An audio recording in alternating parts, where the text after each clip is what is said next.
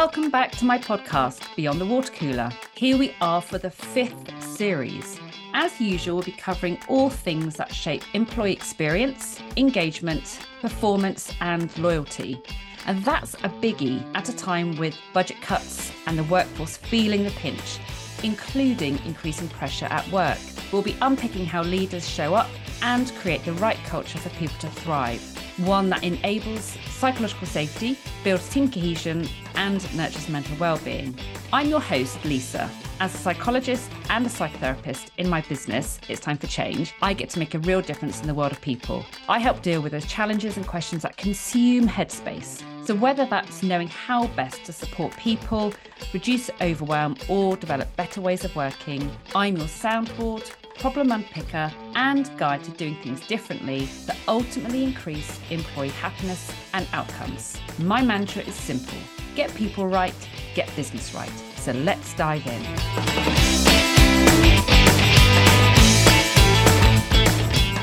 So today I'm joined by Theran and Fit of mygrow, and this promises to be a very thought-provoking conversation about culture and what we really mean. And I actually love the fact that we have no title. We haven't really planned what we're going to talk about. We're going to see where the conversation goes. So welcome, Theran. Thank you. I hope that once you publish it, you do have a title. We'll, we'll see what comes out. We'll see what comes out. Thanks so much for having me. I'm excited to to connect with you, to chat with you. I think in many ways our our heart beats in the same direction for human yeah. beings. So um yeah, I'm very I'm very glad to be here. Thanks for welcoming me onto your podcast. And and people who might pick up on your accent might pick up on the fact that you're dialing in from Cape Town. Yes, I am from Cape Town, South Africa. Yeah, and it's only an hour difference. What's your weather like right now? Not too bad. We've had about two and a half weeks of almost incessant rain because, of course, we're in winter down here at the moment. And yeah, it's beginning to take its toll. But I, I shouldn't uh, say that to someone in the UK because our winters are by no means anything compared to your months and months of dark and grey and rain. So let me stop complaining and grateful for the for the sun that we have yesterday and today. Yeah, we are having a heat wave here, so we are very happy. There's a lot of ice cream being consumed, uh, but you're a, you're not an ice cream man. You're a popcorn man. Uh. and why have I mentioned that, Theran? Uh, so it's uh, it, it, it this week, four days ago, five days ago, was one of those moments where you are reminded that you are no longer a young man. I cracked a tooth while I was taking a sick day. You know, trying to do the good executive thing of being a good role model to the team that if I'm sick, let me take a sick day. There I am lying on the couch, watching Netflix, eating popcorn, cracked a tooth. But that's only the start of the story as it happened, I thought, no, no. Then I foolishly continued chewing on the other side because I wanted to finish the bottle of popcorn. And yes, I cracked a second tooth. So I'm currently sitting in this interview with two cracked teeth that hopefully a dentist is going to sort out in a couple of hours. Uh, so it's been you know, it's been an interesting couple of days, and uh, I was saying to people, I'm I'm done. Never in my life have I ever felt such a deep sense of surety that I'm never going to eat a certain thing again. I'm done with popcorn. Try ice cream. yeah, ice cream. Ice cream is good.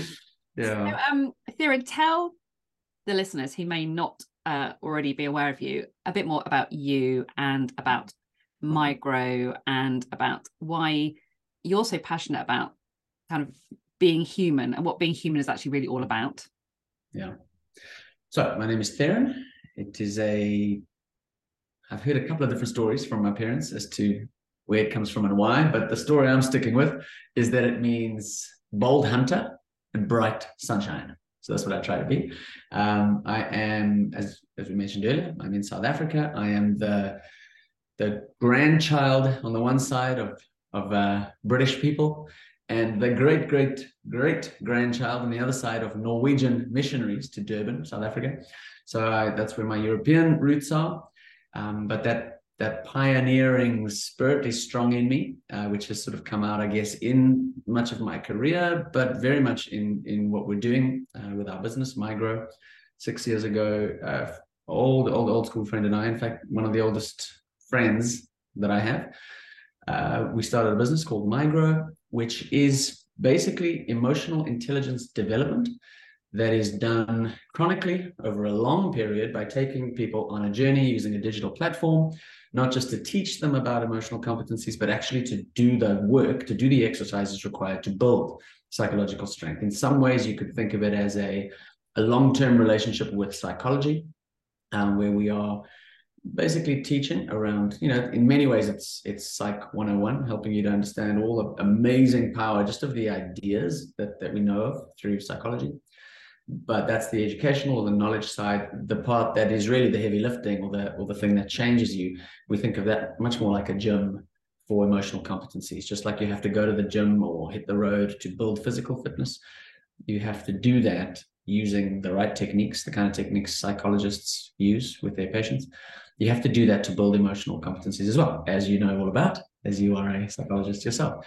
Um, and yeah, so we built a we built a digital platform to essentially try and change and hashtag disrupt the whole field of training and development in the corporate space, specifically in the space of emotional intelligence consulting and development work, because that's usually done in a two or three day workshop or a seminar or something which we equate a little bit like going on a seminar to become a marathon runner.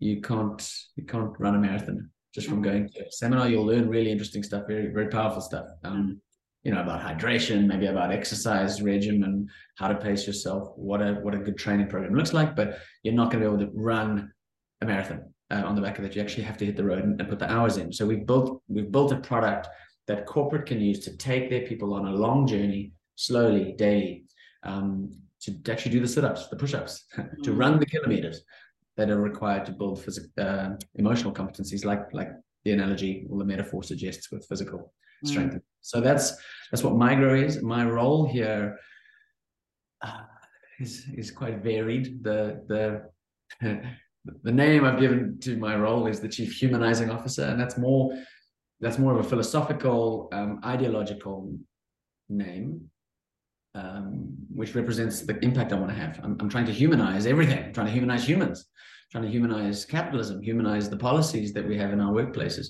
trying to humanize relationships. I love the, the title and actually love to hear more from you around your choice of, of words for, for your podcast, Beyond the Water Cooler. Mm. Because in so many ways, that's what I'm trying to do. And that's what we're trying to do with our, with our business is take relationships beyond water cooler level relationships.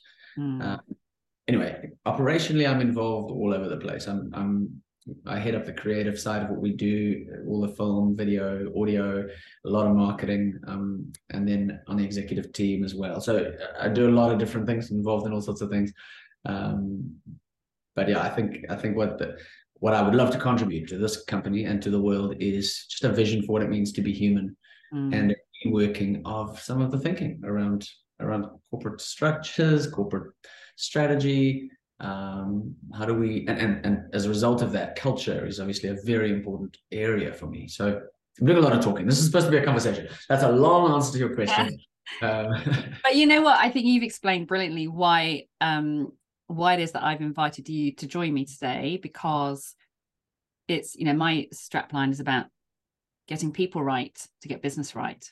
And it's all about the people and it's all about um, you know, someone asked me on my podcast recently uh, about my why, and I just said because I want people's lives to be meaningful, uh, yeah. and that was kind of in the broader sense. And it sounds a bit lame when you say it like that. You know, there's no kind of frills around. It. It's not all. It's kind of like whizzy. I've rehearsed this, you know, kind of spiel about selling myself and the rest of it. It's just like it's just about enabling people to live in a way that feels good for them and is meaningful and purposeful and makes them happy. And, you know, I talk about people say, What do you do in workplace? It's like, well, I just help them become places where people are happy and like yeah. to be part of. And it's and it's all it's all a bit like, oh, is that is that it? it's not very it's not all kind of whizzy and glossy, yeah. but actually being human, if we can get that bit right, everything else just flows. And and and for me, it's interesting because it's it seems, you know, the whole idea of meaning and purpose and why it's stuff I deeply believe in, and yet it it it feels so surface level and in vogue that there's no depth to it. And so I've got a mixed I've got a mixed response to it. On the one hand, I want to shake people and say, and say we're not getting it right. Stop using such you know such um, shallow ideas in the world of work about how to be human. On the other hand, I'm glad that people are actually talking about how to be human.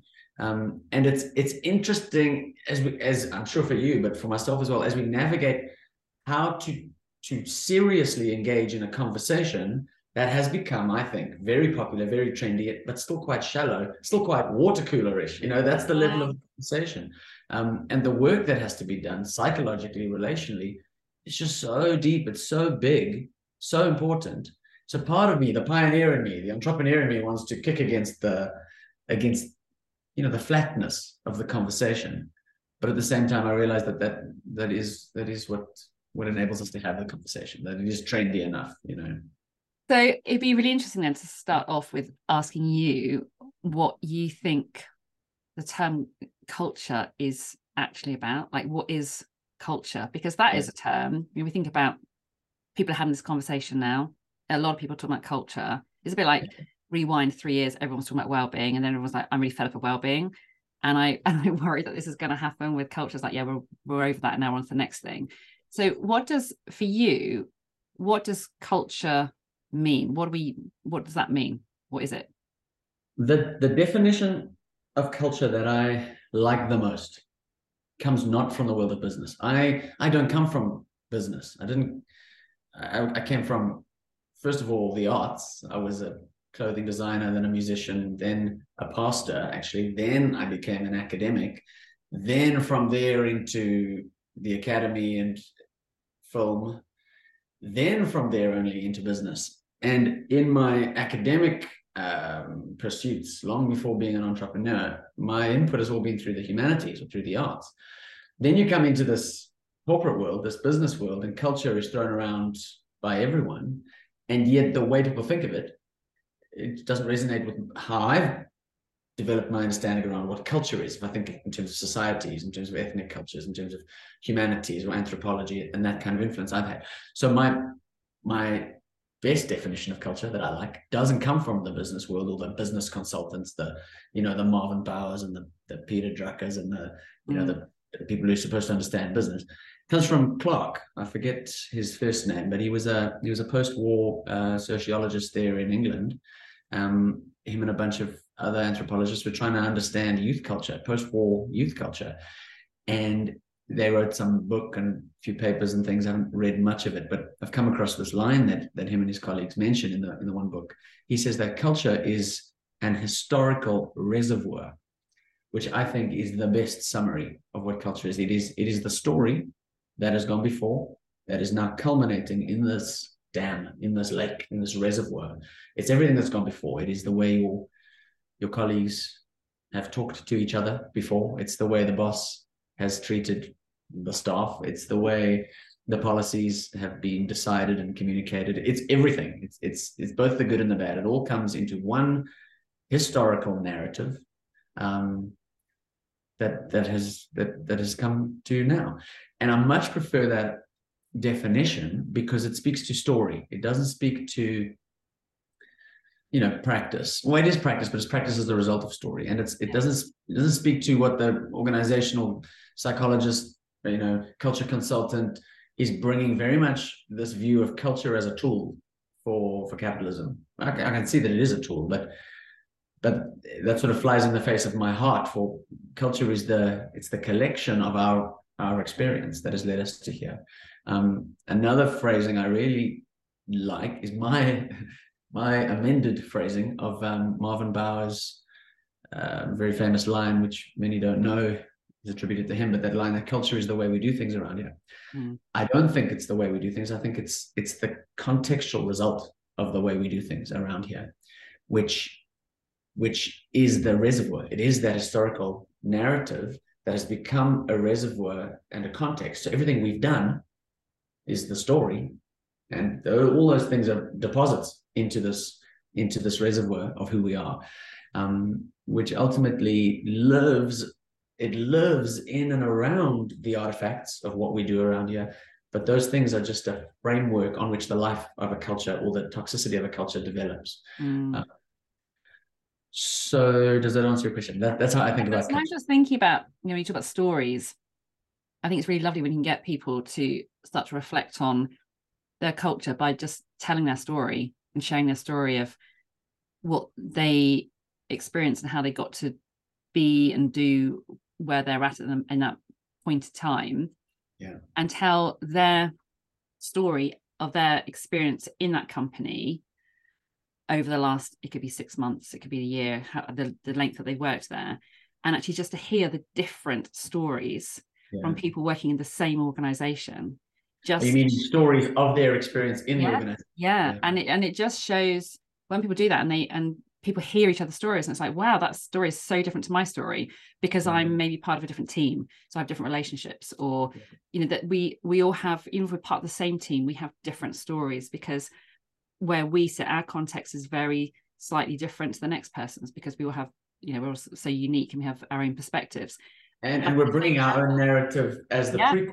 yeah. to this book experience already yeah. yeah and actually that's one of the things when um you know in terms of our previous narrative when i was talking about my why and talking about you know helping people experiencing meaning in their life and engage in a meaningful life whatever that means for them it was also about empowering people to find more meaning if they haven't had the opportunity their experience hasn't already given the opportunity to see what else is out there that other potential. And i've had my background is not business so i've come from working in all sorts of really really interesting environments where you have people who are uh, some roles people are very privileged and very empowered and uh, very driven. Then you have other um, organizations and communities i've worked with who are very uh, in a way limited by their very small experience because they haven't had the opportunities yeah. that others have had and when you offer them the opportunity to say here's someone else's story about what it what their experience is like if they have the courage to step outside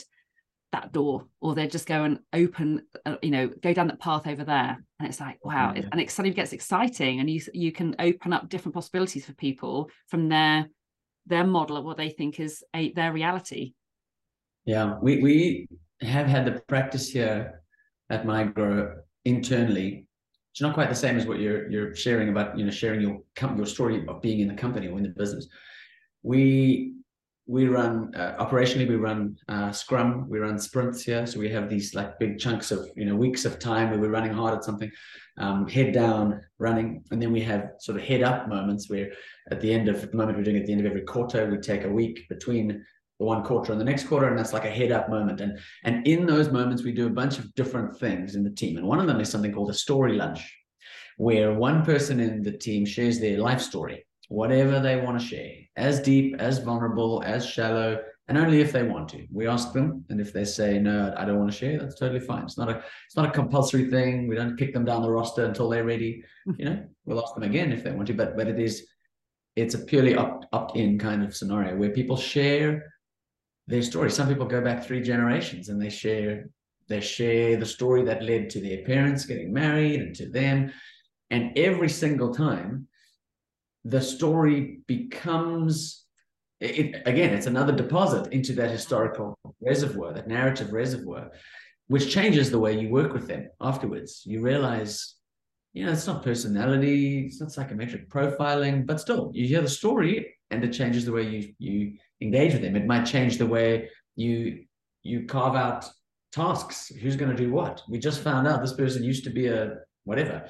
Let's see how they can contribute. And, and so that flourishing of different perspectives that you mentioned, um, it's almost a, you know, what some people call the Medici effect from the Medici family back in, in uh, Florence, I think it was during the Renaissance, where there was this cross-pollination of so many ideas and, and disciplines that resulted in a whole bunch of instruments being invented and all sorts of massively uh, innovative things happening in society. We see that after every time someone shares their story because you, you start seeing more of them then you then you had the story you had of them was too small then when they shared their story your story of them got bigger and then all of a sudden they're contributing here and there and it makes the team more varied so it's a bit of a different take on, on what you're sharing but but i can completely understand the benefits that that you mentioned from that and i think as we have I've, I've done that sort of stuff with um when i've been working with teams who are either quite newly formed teams, they haven't really got those relationships yet, or they are, um, or particularly where they're hybrid working teams. And they, and I remember working with one particular team where they said, oh, we want some psychometrics. And I was like, why do you want psychometrics? I don't know, but I'm sure we, I'm sure we get some value from doing some psychometrics. That's what everyone's doing. Everyone's talking yeah. about. Yeah. And we went back to basics of just saying, forget the psychometrics, just get to know each, other as humans yeah. and just hear each other's stories. And it was so powerful. It's so like just that building those relationships, that trust, that um, yeah, just insights into understanding why someone is the way they are. It's it's we can't get more value than that. And and I mean another really powerful angle on it is that you start, you know, depending on how psychologically safe people are feeling in the context when they're sharing about who they are, when they're making themselves, you know, vulnerable, they give you an insight into their psychological narrative that comes as a result of the actual lived narrative of their life. And it enables you to actually um, interact with them going forward in a way that can help them to see what they haven't seen in their own story or you know to add more value than they than they thought they had to add because you can see something that they can't see it's the it's the johari window it's mm. it's it's what they know about themselves what they don't know what we can see how we can interact. Um, and it's always fascinating to go into the q&a section afterwards you know when someone shares their story and we try and if they're open to it you know q&a what did you mean when you said this? Or um, and it's not supposed to be this group therapy dynamic. It's not the point of it. The point is to get to know each other. But it but when you share your story the story changes i think. Mm. and and who you share it with is who you're inviting into not just the future story but into the story of the past um, which then of course reworks it and changes the story of now and the story of the future. And i like the q&a bit because um, i think too often when people talk people want to solve problems yeah. or they'll jump on this uh, comparison like oh yeah i know exactly what you mean. Here's my experience that sounds just like that.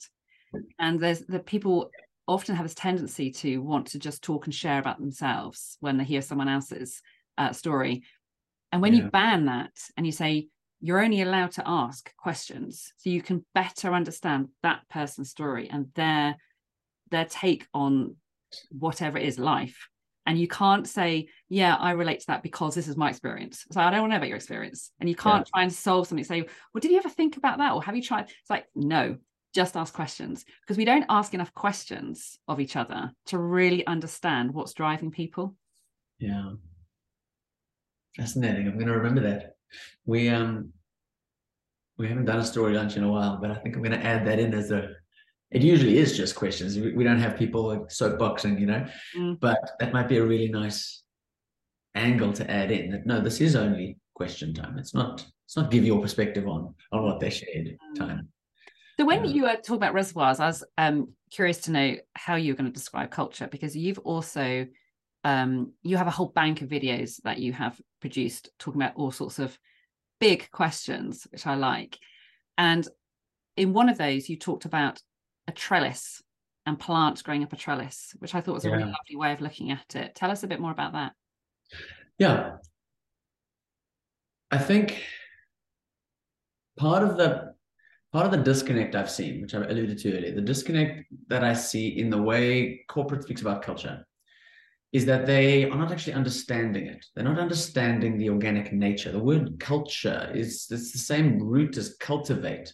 Cultivare, I think, is where it comes from, a Latin word, uh, which which actually at its root means to make the ground ready for planting. that, that's that's really what it is. It's tilling the soil. It is preparing for growth. So when we talk about culture as just the artifacts that we have, or just the, the behaviors that we want people to do, I think we're not, I think we're, we're, we're trying to control too much what growth is and what life is and the organic nature of culture. I think the role of culture building in an organization, the role of leadership in culture is not to build culture. You never build culture. I think you build something around which life can can build, can can grow, should I say? Which is why I like this idea of a trellis. Uh, the leader is not responsible for the vine. The leader is in some ways responsible for the shape of the vine, but only by putting things in place that life can grow around. So the artifacts that we we try and put in place need to be a trellis around which life can grow. For instance, at mygrow, We have a lot of artifacts, and, and they're very important artifacts for us. The one thing we do is we eat together every day, but we don't have a culture of eating together. That's just the trellis. We have a culture of friendship, of vulnerability, of knowing each other. Why was that possible? Why can we have that kind of culture? Because we eat together. Um, so we put something in place around which we hope life will grow, and it does. It always does. Culture is the it's the result, it's the reaction, it's the compelling response to the environment. I think if we look at it from a from a more humanities angle, nobody's dictating ethnically. Nobody's dictating what your culture needs to be. No it is it is what the consensus agrees is a compelling thing to do. Mm. and then it does take on a life of its own. And if this is what we've always eaten well then this is what we'll eat. If this is how we treat our elders well this is what we'll do. We, we get pulled into that current. But there's no one dictating how that works. Um, it is the natural response. It's what we make of the environment. This is another thing i like to mention quite often is around the world cultures are always a response a rooted response to the land to the to the space you're in when you're in the Mediterranean, well, olive oil, olives, that's going to be deeply rooted in your culture. Why? Because it's rooted in the land. Uh, when you're in whatever uh, a fishing village, well, food is going to be very much seafood. You know, it's not going to be the same when you're up in the Alps. You're not eating that same kind of food. So it's a response to the land. And yet, in the corporate space, we like to think of it as every culture you know, as if we have these artificial things. We're looking for a, a, a, command and control. We're not looking for a command and control culture. We we want to have a, a, flat structure, a culture of accountability. So we try and create that culture. The mm only way I think we actually create a certain culture is by letting it be the compelling response to the trellis we've built. So why do we eat together? We eat together because we recognize the power. I mean, it's even there in the word companion which means with bread. That's what the word companion means. Com is uh, the prefix means with, and then panion, panini, pane, bread. So, so a companion is one you eat with. If we want to have a company of companions, well, we, we don't mandate that. You don't create a policy for that you create something around which that can develop, which is a trellis. So, so we have a lot of different artifacts. We've shaped our offices the way we, we have. We've built a big kitchen so that it's easy for the whole company to eat together at the same time instead of shifts because there's not enough space to heat up your food or not enough microwaves or whatever. So, so you put things in place, and I do think this is the leader's role. This is this is a cultural work a leader does is, is to create those artifacts, that structure, but then you you don't mandate you can't control the life that grows. And yet at the same time it will follow the trellis. It will grow where, where it's been given structure to grow. I like that. I really like that. And i think it also reminds me of um you know the importance of that around we spend so much time at work. Yeah. And we you know our experience at work and our ability to connect and experience companionship and feel good about ourselves and each other it's you know that's much more than just the benefit to the company in terms of the products and services we're developing. You know i'm a human so i'm a mum going to work and i'm a wife and i'm a friend and i'm a daughter. And actually when i leave that workspace how am i with all of those people in my greater network my greater community and how am i then shaping them? And it's the next generation. I know that's also something yeah. that you know you you connect with quite a lot in terms of it's not just you in that workspace for those eight hours a day or whatever it is. It's about my responsibility as a leader to give you the best experience knowing that it has a ripple effect to a much wider community including the next generation of adults yeah, yeah, yeah. You're you're uh, reminding me of that. Um, maybe you saw that video I posted recently about um, the study done in the states at uh, University of Massachusetts. There was a there is a professor, uh, Maureen Perry Jenkins, who's just finished a longitudinal study around the impact of the workplace environment on well, first on those employees, those workers, but then through them on the development of their children. So she's done this 10 year longitudinal study where she's she looked at 370 working class families, I think in a sort of industrial, I can't quite remember the detail, but a blue collar kind of industry.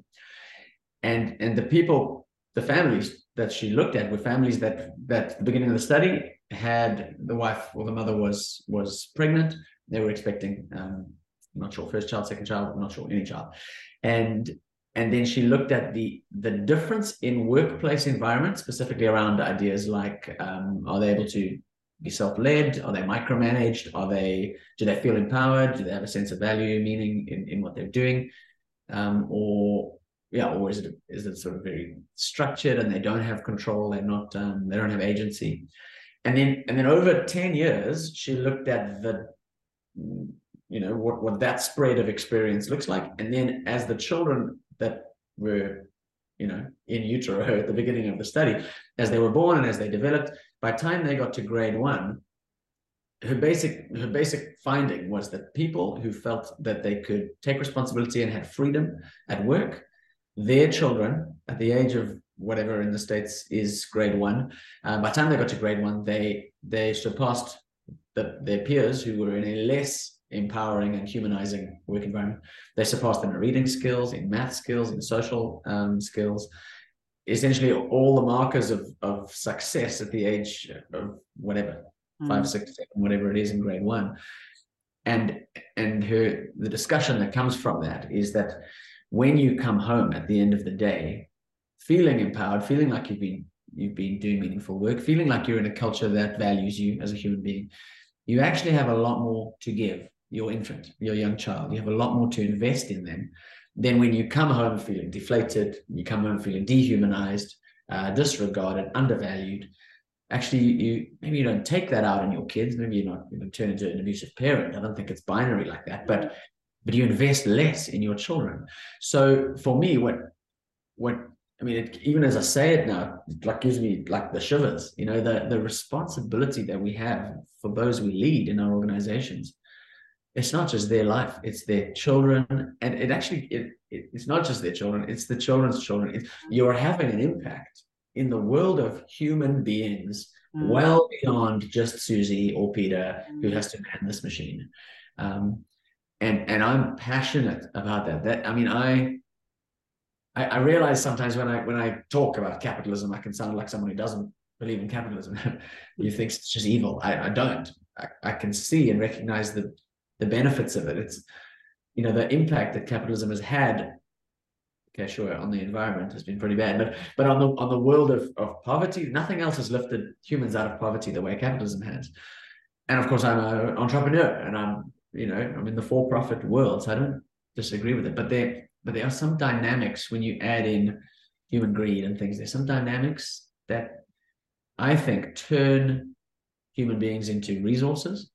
And then as a result of that, this is my big frustration with the culture conversation as a result of that, culture becomes a means to an end in the corporate space. It's just a way of extracting value. So, so we all know the studies, we all know the research that says, you know, happy, healthy cultures give you whatever, 20% productivity boost and more efficiency and lower turnover. And that's all good for the bottom line. Yeah, sure, great. That's awesome. But I'm concerned about the children. I'm concerned about just the lived experience of what it means to be a human being who enjoys their work. And and I'm on a mission to to change the means means to an end conversation. Culture is not a means to an end. It does have other ends beyond itself, but it is an end in and of itself. And and, and we we have to we have to make that shift in the world of business to stop using it as the horse to pull the cart to productivity. No, culture is culture is what what makes human life meaningful. Um, yeah, it's not a way to extract. It is a way to extract value, unfortunately, and so we use it for that. Mm. So it's a hard shift to make because it's not as if it's either or. People who enjoy life and um, enjoying their work, they do contribute more. But I'd love to figure out how do we how do we just turn that off in the leader's brain, um, so that culture is its own reward, it's its own end result, uh, and that that's a calling for them. Yeah, I um I hear your passion for that, and you know having not come from a business background, my one of my roles pre setting up It's Time for Change was working with uh, disadvantaged communities around yes, breaking the cycles of poverty, but also raise, changing aspirations, like developing aspirations, trying to break that generational habits and expectations and behaviors, which just maintained what always happened and you could predict how the child that was not yet born what their life experience is going to be like based on all the generations that have come before them. Yeah, and actually being able to be part of a project where we could say you know introduce new opportunities and experiences and just open up new possibilities and start to just create these subtle shifts has such a huge impact not only for those families directly but also just in terms of their environment their community their economy their you know everything it just changed identity of um you know and, and the self the self perception and how they just how they see themselves that sense of this is who i am. This is this is my place in the world. And it gave them a sense of status which was you can't beat that. Yeah. And and you can't not only can you not beat it you you can't actually you can't turn that into data. Mm. you can extract some of it as data but but it's so it goes so far beyond you know the impact of that goes so far beyond what is easily seeable mm. um, which is like deeply profoundly significant to be to be able to be involved in it. Um, but that's a tricky one isn't it? Because because there's and this i remember having this debate while i was doing that role about the lack of data. You know you can't it's not all about spreadsheets. And so many organizations are so hung up on i'm not going to engage in this unless i can see there's going to make x percent difference to this particular outcome. And you're like you can't quantify some of this stuff. And it's about trying to get people in, in, engaged in it for the right reasons rather than you know as you were saying the bottom line. Yeah. And and part of my frustration with with the data conversation is we've idolized data but data isn't knowledge. So so it's like your your you know what you mentioned earlier about people wanting to do we want to do some psychometrics. Why? Well i don't know. It's, good to have the data. You know everyone else is doing it. Yeah. What we see time and time again especially with our clients is people don't mind spending money to get the data but they don't understand the data. They don't construct a, a narrative a meaningful narrative from the data because they don't know how to. Um, i'm not saying there is no narrative that we can pull from the data. We can. But most people uh, they're so they they fall into the trap of of being allured by the what do I call it? It's not a lie. It's uh but they, they have a false confidence that having the data is meaningful. Mm. Then they don't do anything with the data because actually we have to turn it back into a story. We have to turn the data back into a story. And if we just got to look at the story in the first place, we'll we will get the data we need to help us continue in the story. I mean, this is the way story works. Things don't come out of the blue in a story, um, or if they do, they they always serve the story. I was I was watching something recently on Netflix. I won't say what it is because I don't want to badmouth the series. But in about ten minutes before the final scene of the last episode in a six episode thing, they threw something into the story that made absolutely no sense. They gave about three minutes to it. And I was so frustrated by it because I'm a storyteller. I understand how story works. And it didn't, it definitely didn't serve the story, but it wasn't done in such a way that would serve a sequel. So maybe they're trying to put something in there for the sequel. But it it doesn't it, it can't serve the sequel because they haven't done it properly. It's so out of character with the character that they were trying. And and instead of being profoundly impacted by the story, I was just irritated. So mm. why am I saying this? I'm saying this because the, the, the story the story we have and the story going forward, it has it has to make sense. Mm-hmm. It has to, and and if we just look at the story, we can understand it. But but to pull data that we don't understand and think that that's going to impact the future story, well, it's not. It's it's just going to sit in the bottom drawer of the HR professional who doesn't know what to do with all that money they spent on the psychometrics. Yeah, and I uh, it'll be interesting to come on to HR because one of the things I wanted to um, ask you about was what do you think some of the biggest challenges to companies having well you know people talk about good, good culture and i know you're not a fan necessarily of is it a good culture or is it a bad culture? You talk more no, about i am actually i am a fan of that are you? Okay because i know you like talking about is it a helpful culture as well? Well i i think so this is where i realize that i'm a i'm a little bit i think i'm out on the outskirts a little bit. I'm on the periphery of the conversation with a controversial perspective on it, but but I do think it's a conversation of good or bad. Whereas I would think in the in the well, in the corporate culture space, but even in the ethnic culture space, it's a bit taboo to talk about something as good or bad because that's then you're talking about a moral category. Mm. And people don't want to, you know, we're in a non non-judgmental age. That's the that's the only thing we're willing to judge is someone else's judgmentalism. So so I do realize that it's perhaps not politically correct to talk about good or bad cultures, but let me give the give the the measuring stick for what for what I think is good or bad. Um, I think it is whether it humanizes or dehumanizes, and and because the human person for me is so important, that becomes the moral the moral um, point to have the conversation. Is the culture one that is helping us to be healthier humans or not healthier humans?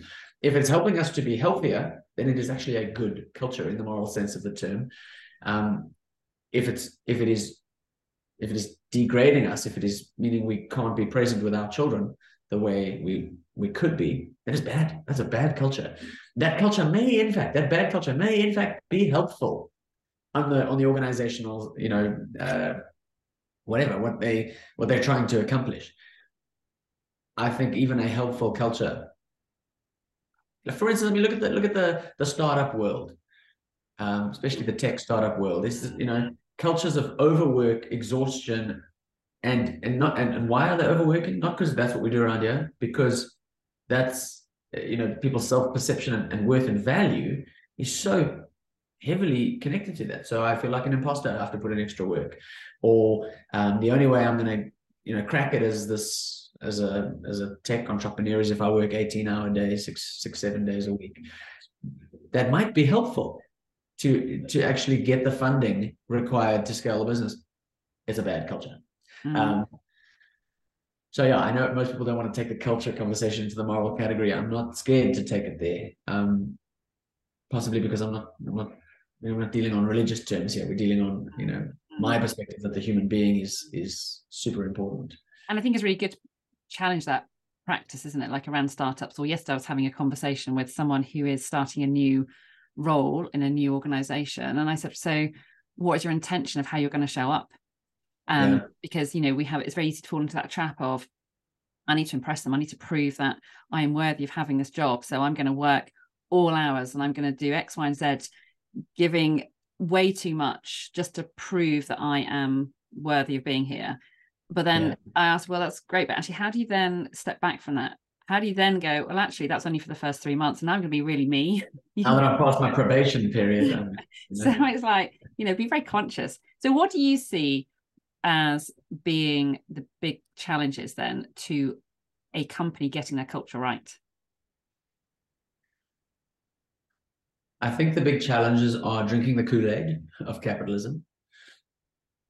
And I don't want to be too flippant here. I don't want to reduce the conversation down in an unhelpful way. I there are pressures in the market. There are, you know, one industry is different to the next, and and and business has to make a profit. I get that.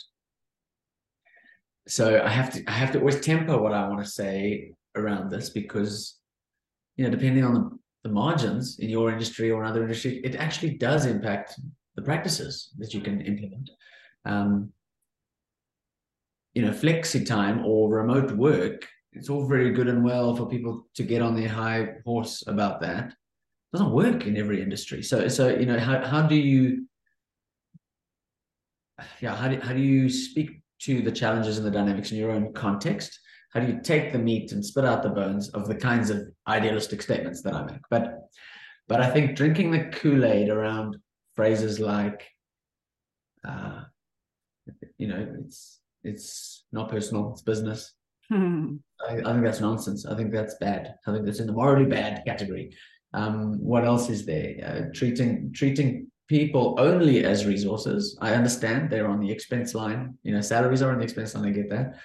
But but institutions, there, there is an institutional dynamic that makes certain behavior okay. And the institutions of capitalism have their own culture, you know, on the macro scale, and they pull us along. It's a, it's okay to just completely, you know, uh, let go thousands of families, let go thousands of breadwinners, and, and impact thousands of families just for the sake of the shareholders. Because now I have a mandate to to mm. bring profit to the like there's something something wrong with that but the culture of capitalism makes it seem acceptable it's not acceptable i'm not saying you mustn't retrench i'm not saying yeah i don't want to be as i say too binary about it but but the institutions shape us there, was um, winston churchill at the end of the second world war during the war the uh, houses of parliament were bombed much as I feel a bit self-conscious telling this to a Brit. Um, but the Houses of Parliament were bombed. They had to be rebuilt after the war. And and as you know, they're very close currently. You know, the current building is very close. Uh, not enough seats for all the parliamentarians. Uh, everyone's shouting at each other. And it was like that before the war. And when they had to rebuild them, there was debate as to how should we build these. And a lot of people were saying, let's let's build a more modern amphitheater type um, building. Uh, let's build enough seats for all the, the parliamentarians. And Churchill came up with this very famous phrase, which is often repeated. I say it a lot. Um, that first we shape our buildings, and afterwards our buildings shape us. And and, and what he meant was we have a two-party government system, and we need to build we need to build the building in such a way that we are intimate and look each other in the eye and can hold each other accountable because that's what the public deserves. So don't you come with your other idea of some amphitheater with enough seats. No, don't build enough seats because we have to be sitting on top of each other because we need that rawness. And you can see it. You can see it in the way your parliamentarians speak to each other. For right or wrong, the point that Churchill was bringing was we have to build things, trellises, to go back to our previous conversation, that are going to shape a culture in a certain way. And because of that, that behavior is seen as acceptable in the context of your parliament. I think I think your analogy of like, well, think about the buildings is a, an interesting one because I was reading an article in um, the Harvard Business Review about ambiguity, and as you, you know, I was thinking about when companies expand, particularly when they're um, expanding abroad into different cultures, and I know some uh, people at the moment who are struggling because they are working in the UK and they've been taken over by uh, leadership in other countries where they have very different expectations. And they were talking about um, you know when you are in one when you share a space you so much of the communication so much of what you get from that experience is not through the spoken word or the written word it's just from what you feel what you yeah. you know what you observe what you're experiencing and um i'm going to i'm going to read to you actually um a quote uh, which because they're talking about that messages implicitly being passed are kind of frequently the norm and they were talking about the closer the space we share and the more similar our cultural backgrounds, the stronger our reliance on unspoken cues. And I think that's one of the things that's getting in the way for people with hybrid working.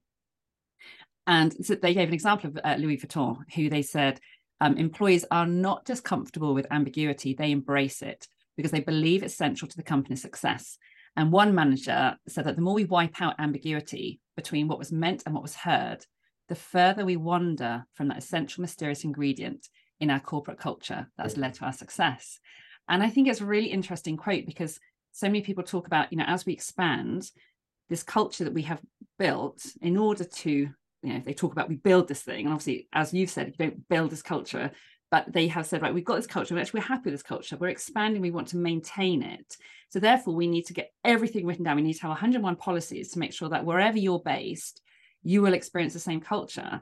And I love that this um, this article I read was actually really highlighting the importance of space and ambiguity and kind of sowing the seed for ideas and just seeing where they go and and not getting every single detail in black and white so that everyone becomes like a robot following a certain way of practice but giving people space to be creative yeah that it, it, it, it resonates a lot with some of the language we use mm. but we don't we don't have many policies because policies are an attempt at expedience and cheapness and uniformity. We prefer postures from which different stances can be taken or different um, um, actions can come, and we prefer principles. So we go with with practices, postures, and principles instead of policies. Policies are cheap.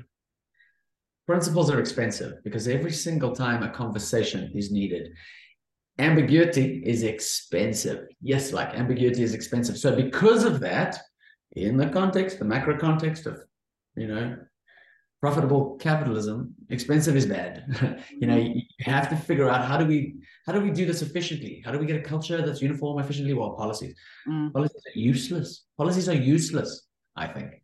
They are so dehumanizing. We have we have a couple of policies, but otherwise mostly we have conversations. And I know that we have the luxury of being still fairly small. You know, we have less than 20 people in the company, but so much time goes into conversation because every context has a different set of variables. So so yes, we have a paternity, sorry, a um, parental leave, so paternity and maternity mm-hmm. policy. But even into that is built so much conversation. Do you want to pull this trigger or this trigger in the policy? Mm-hmm. You know, these are the parameters. Let's play. Um, we have we we have something which I actually posted about today on LinkedIn, which I call which we call SHIT days. I won't say it out loud for the, I don't want to put that little E on your episode. Um, but it stands for sometimes help is time. And it's a, it's a policy, but it's, it's more than a policy. It's a, it's a practice we have, which says anyone in the organization can give a day to anyone else which isn't reliant on a certain number of days. Everybody has three days. Policy says three days to give to this. No, it is. It is when you see a, a fellow colleague who's going through something and time away from their work responsibilities will be really helpful. Then you say to them, I'm giving you a SHIT day, go home. Maybe they, you know, they just found out their parent has got cancer or whatever it is. Their wife's literally just had a miscarriage and only two people in the office know about it. Mm. Uh, whatever the story is, time is what's helpful there.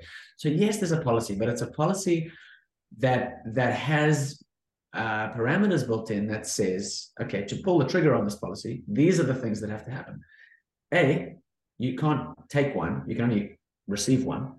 B, you have to be willing to be vulnerable enough with someone that they actually know that you need some time. C, you have to be willing for that person to share that with the executive. And so, so there's vulnerability baked in. But if if the person who awards it to someone just gives it, you know, willy nilly without realizing the spirit of it. They then tell the executive, listen, I've given this day to that person, and this is the reason why. If the executive says, no, you're, you're taking the mic, uh, that's you're abusing it, they need to be prepared to sacrifice one of their annual leave days to be mm. able to give it. So everyone's got skin in the game.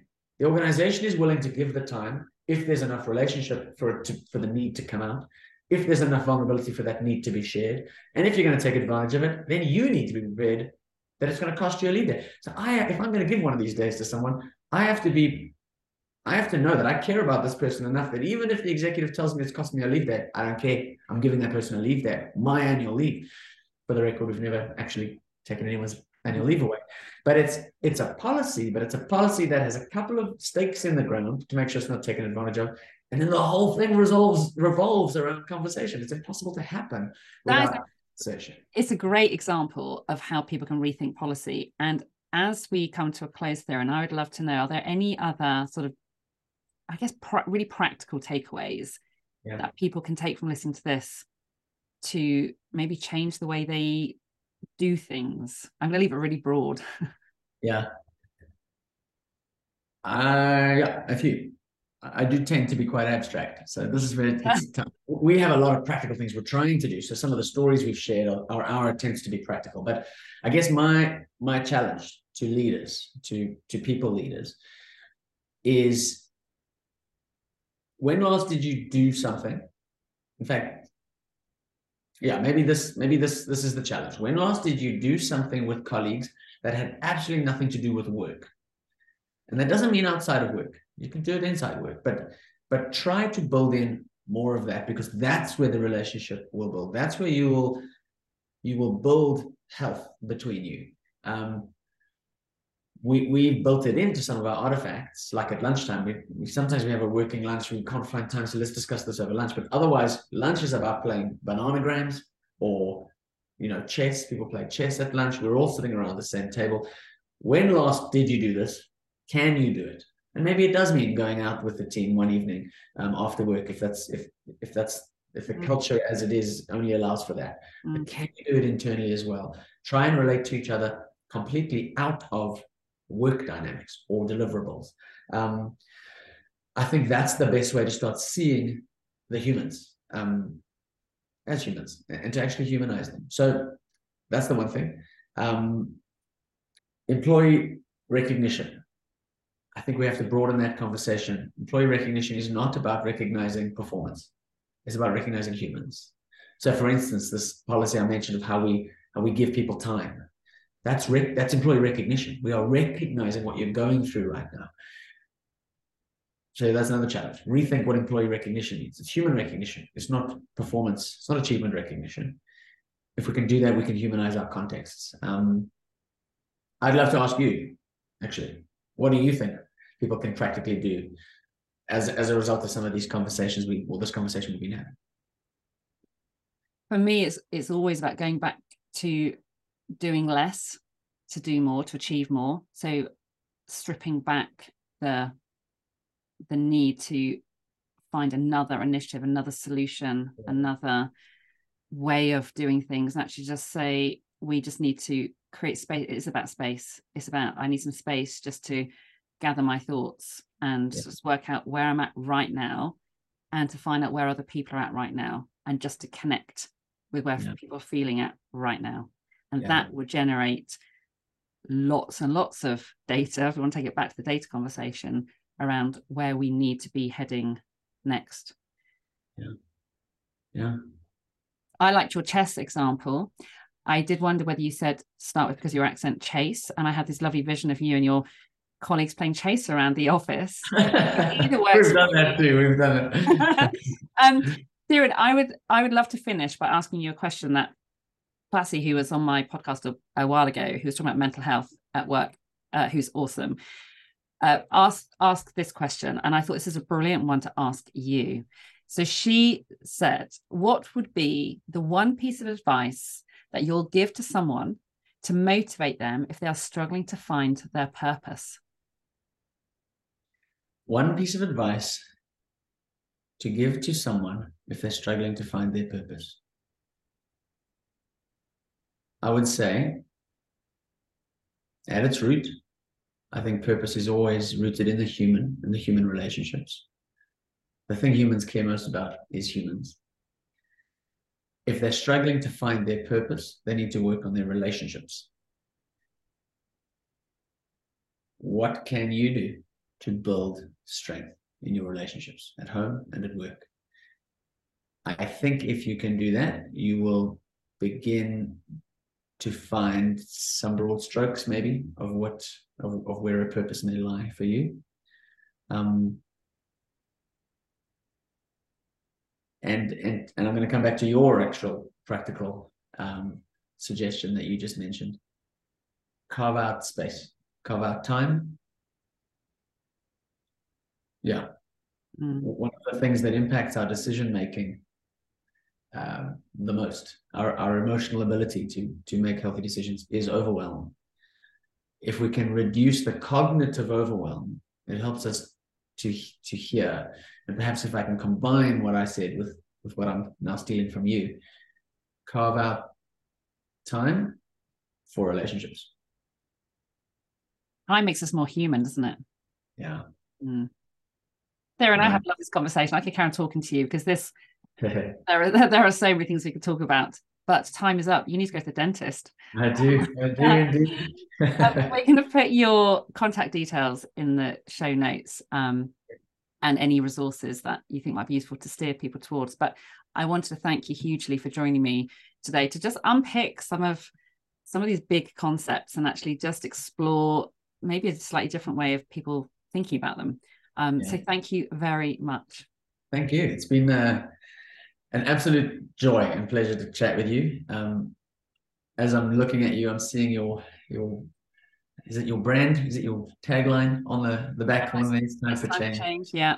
It it most certainly is time for change, and to be able to engage in conversation with people like yourself, I I think that's one of the important things that will drive change. So thank you for your podcast. Thank you for everything you're doing. Um, and yeah, as I say, it's an absolute pleasure talking to anyone who sings from the same song sheet as I do. Um, so it's been a lovely time with you. Thank you. Thank you. Thank you for joining me on the Beyond the Water Cooler podcast. What's the one thing you will take away from this conversation to think about or do differently? I'd love you to join the club to stay in the loop and be the first to hear about exciting things I'm developing, including free downloadable resources. The link to sign up is in the show notes. I hope this episode has got you thinking about how you can make a real difference to the people you work with and how well you and those around you are engaging and thriving. Let's continue the conversation about the points raised in this episode. Or perhaps you have other questions about employee experience and performance. Email me at It's Time for Change, connect with me on LinkedIn, or why not pick up the phone? I love to walk and talk. My details are in the notes. Before next time, please give me a thumbs up on Apple or wherever you listen to your podcasts. And for an extra brownie point, leave me a short review. Let's spread the messages far and wide. Bye for now.